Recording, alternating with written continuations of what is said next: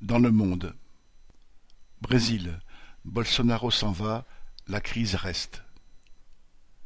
Le deuxième tour de la présidentielle brésilienne le 30 octobre a donné la victoire à Lula, 50,9% contre 49,1% à Bolsonaro. Cet écart représente un peu plus de deux millions de voix. Au premier tour, six millions de voix séparaient les deux candidats. Le nombre d'abstentions étant resté stable, Bolsonaro a donc beaucoup plus progressé que Lula. Bolsonaro a finalement déclaré qu'il respecterait la Constitution. Quoi qu'il en soit, cette élection a montré une division profonde dans l'opinion, ainsi qu'une perte des repères dans les milieux populaires qui jusqu'ici opposaient gauche et droite. Bolsonaro ne fait pas l'unanimité chez les bourgeois, puisqu'on a vu l'équivalent brésilien du MEDEF et le syndicat des banquiers faire campagne contre lui. Mais ce représentant de l'extrême droite raciste et anti-ouvrière a gagné des appuis solides dans les classes populaires. Lula déclare maintenant, citation, Ce pays a besoin de paix et d'unité. Ou encore, citation, Il n'y a pas deux Brésil, nous sommes un seul peuple, une seule nation.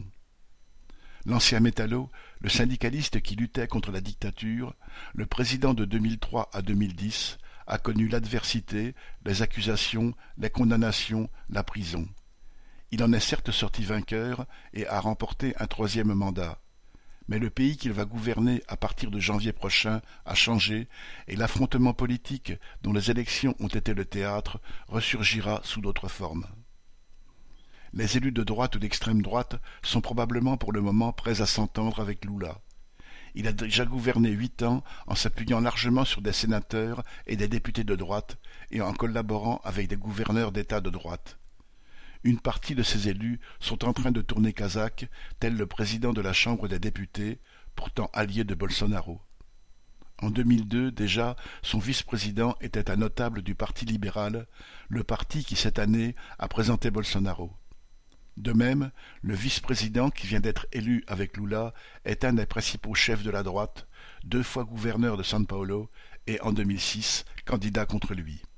Sans doute, pour le moment au moins, Lula n'a rien à craindre non plus des dirigeants des grandes puissances avec lesquels il voudrait entretenir de bonnes relations. Biden, Macron et Poutine lui-même l'ont félicité.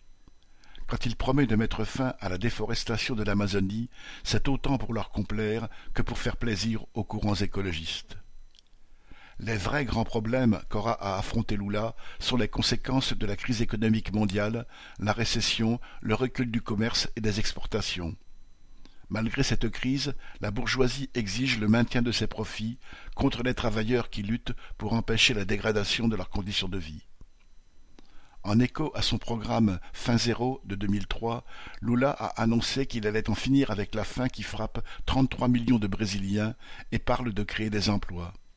Mais il y a vingt ans, lors de son premier mandat, les perspectives économiques étaient bonnes pour le Brésil, dont les exportations battaient des records. Ce n'est plus le cas aujourd'hui, et cela a tout d'une promesse en l'air, alors que Lula n'a même pas dit qu'il allait revenir sur la réforme des retraites que Bolsonaro a imposée il y a trois ans. Cela doit être pour les travailleurs un des signes que, dans la crise, Lula ne sera pas de leur côté et qu'il ne les protégera pas non plus de l'armée et de l'extrême droite qui se sont renforcés et se tiennent en embuscade. Vincent Gelat